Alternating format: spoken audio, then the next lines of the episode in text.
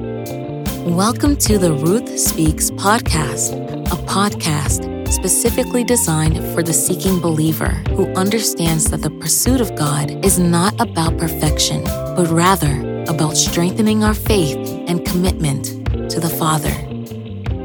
Hello, hello, and hello again. Hi, everyone. I am your host, Keisha Robertson, and I want to thank you for tuning in to today's episode.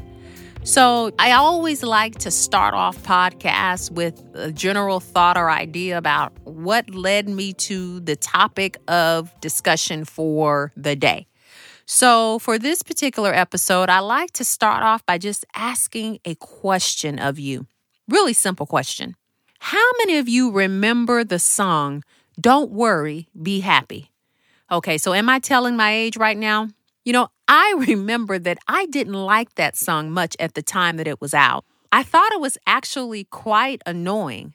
I don't know if it was because of the simple message or more so the beat of the song itself. Regardless of which one it was, I didn't like the song. Eventually, I did get over it. And because hindsight is 2020, looking back on things now, I do see and understand the importance of the simple message that was being communicated at that time in the song. Don't worry, be happy. Words to live by. Which, of course, brings me to what I want to talk with you about today. In spite of the message from the song, Don't worry, be happy, sometimes that is exactly what we do. So, why is it that we worry? We worry when things don't go the way we want them to. We worry when things seem out of whack. We worry when we don't have the answers. But realistically speaking, as believers, worrying should not be something that we experience often. And more importantly than that, or just to add to that, rather, worrying in and of itself is only one component of a much larger or separate issue. Because aside from worrying, sometimes believers can also experience anxiety. Now, let me clarify that I don't believe that worrying and anxiety are the same. To me, they're not. Because, in my opinion, to worry, or when we worry, rather, we contemplate a situation or circumstance on a short term basis. The worrying exists at the level of our initial thinking, whatever that immediate circumstance is that we're encountering that is causing us the slight angst that we're experiencing. To experience anxiety, in my opinion, is more of a persistent thing, even when the concerns that you might be anxious over are not realistic. And so, in my opinion, one can have anxiety without having a worry because to me, anxiety exists just below the surface of that initial level of thinking or that initial response. So we can carry anxiety far longer than we think we're actually carrying it. And again, to reiterate, while they are similar, they do remain at the same time slightly different. Acknowledging, of course, that one can certainly open the door and gateway to the other. And by that, I mean sometimes worrying can lead to a level of anxiety that we didn't realize was either present or that we have even opened the door to engage in.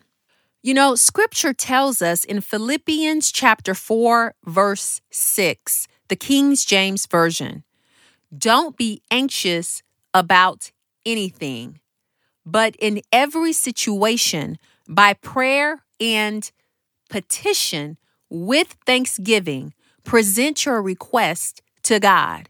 Amen. So, as we're keeping with the topic of worrying and then separately anxiety, what do you think this scripture means to you? What is it telling us? You know, when I read it and I take a look at it, what is very obvious to me because the scripture readily and apparently mentions the word anxious is that it is a reminder, or rather, the scripture is serving as a reminder to us that we cannot give way to the feelings that would cause us to second guess or question God, and that in all things, we are to work to remain in a place of prayer or a state of active prayer and present whatever the concern is that we have to God with the spirit of thanksgiving, meaning to me, that you're not only asking, you're asking with the expectation that God is going to answer. And so you're already thanking Him for His response, even at the time of the ask. And we're doing this to ward off the idea of being anxious about whatever the situation is that we may be presently experiencing. Now, this may lead to the question of, well, how does this in fact tie into worrying about something when the scripture actually specifically references not being anxious? And in my opinion, and in response to that question, what I would say is because to me, the two things are very similar to one another, meaning that worry can give way to anxiety, which, in my opinion, is a deeper level of experience of an emotion that can just persist. Worrying in and of itself, to me, is that initial response that we may have when we are confronting the situation that could literally potentially give way to us being anxious. I always feel like we start off with the worry. We start off with the worry about a concern, and that whatever is not resolved in the way that we want it to be resolved, and or how about this is a good one, as quickly as we want it to be resolved, is what actually gives way to that worrying evolving into a state of anxiousness or anxiety. And so we're no longer worrying. Now we're anxious about it. And when we're anxious, it means that we are now becoming impatient. We are now looking to try to solve it ourselves. We may actually stop praying about it because the result didn't happen when we wanted or the way we wanted. And so now we're looking to our own devices yet again to try to fix the problem. And in none of that, none of that, none of those responses do we see evidence of faith in God.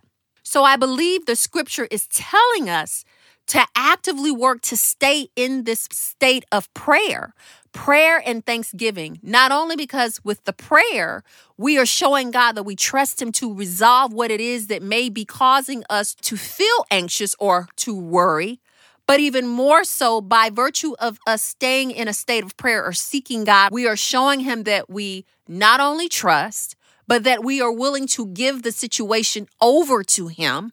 Yes. And then by exercising thanksgiving, we are already confident that whatever His answer is, it is the best answer for us. And so we thank Him for it. Yet again, you know, I, I always feel like no matter what I talk about, there's always a way to weave in the whole idea of faith. And, and that, quite frankly, is simply because I know I've said it before and I'll continue to say it Faith is an inextricable part of us being believers in God. We cannot believe without faith. We cannot trust without believing. We cannot believe, we cannot trust if we are unable to surrender.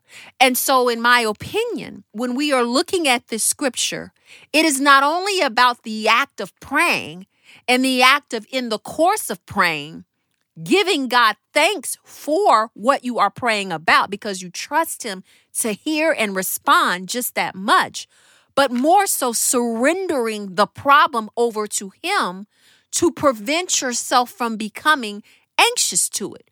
And so, in the surrender, in that release, that again is evidence of our willingness to completely and totally trust God with whatever the situation is. And so we will neither worry nor will we be anxious because we have completely surrendered it to God. And through prayer and thanksgiving, presenting it to Him, we are trusting that He will respond accordingly. And so, in keeping just with that vein of thought about the whole process of just complete and total surrender, I don't know about you, but that is not always an easy thing to do. The idea of surrendering the concern, surrendering the very thing that is causing your heart to race, your blood pressure to go up, causing you to break out in cold sweats, causing you to not sleep at night, causing you to pace the floor. The idea of just completely surrendering whatever that is over to God may not be as easy as it sounds. But therein goes back to what I said the whole idea of the undergirding of trusting God, even with those things that we hold most dear to our hearts.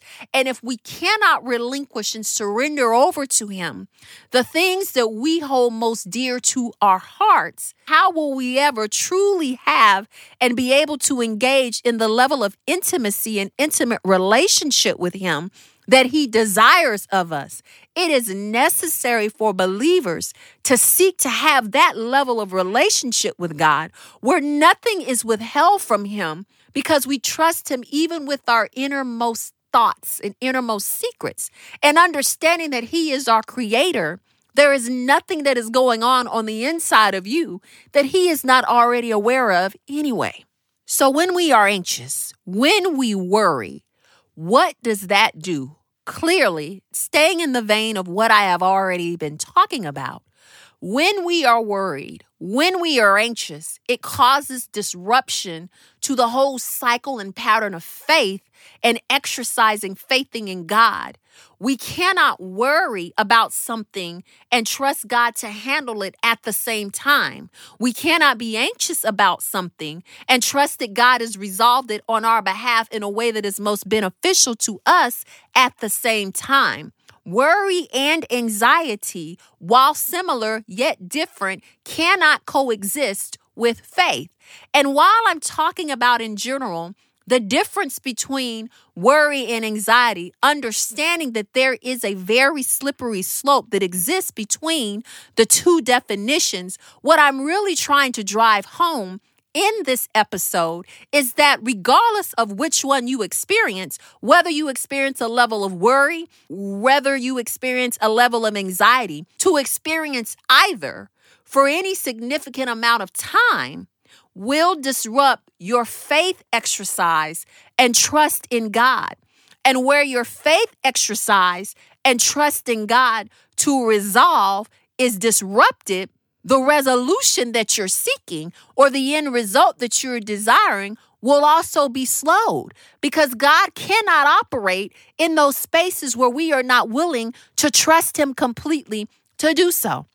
So, for those who have been waiting for a minute for God to do something on their behalf, for those who have prayed for a while for something to occur and it has not yet occurred, the encouragement here is to continue to trust and to continue to faith because to give way to the anxiety or worry that it won't occur disrupts the faith that you have exercised with even bringing it to God to begin with. And where that faith has been disrupted, the ability for God to actually move there is also hindered. So, in keeping with the whole idea that in order for us to work to steer clear of the experience of either worry or anxiety in our daily walks and lives with God, we must first be willing to surrender whatever that is completely over to Him through prayer first and making the petition or concern known to Him, and then through thanksgiving and thanking Him for the resolution or resolve.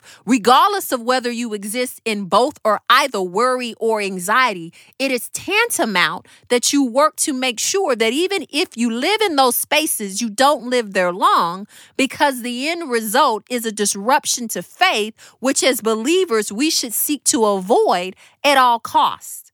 So, as I close, I'd like to leave you with this tidbit to chew on. The authority of God dictates that we should live without either worry or anxiety. Why is that? Because both worry and anxiety are feelings that demonstrate a lack of trust in God, and more importantly, a question to his authority. That's it for this episode. God bless you. Keep believing, keep hoping, and most importantly, keep seeking. Thank you for listening to the Ruth Speaks podcast. Join us weekly as we continue to seek after God. If you'd like to fellowship more, please visit our website at www.ruthspeaks.org. Remember, to reverence God is to rest in Him. This program was produced by At the Helm Productions.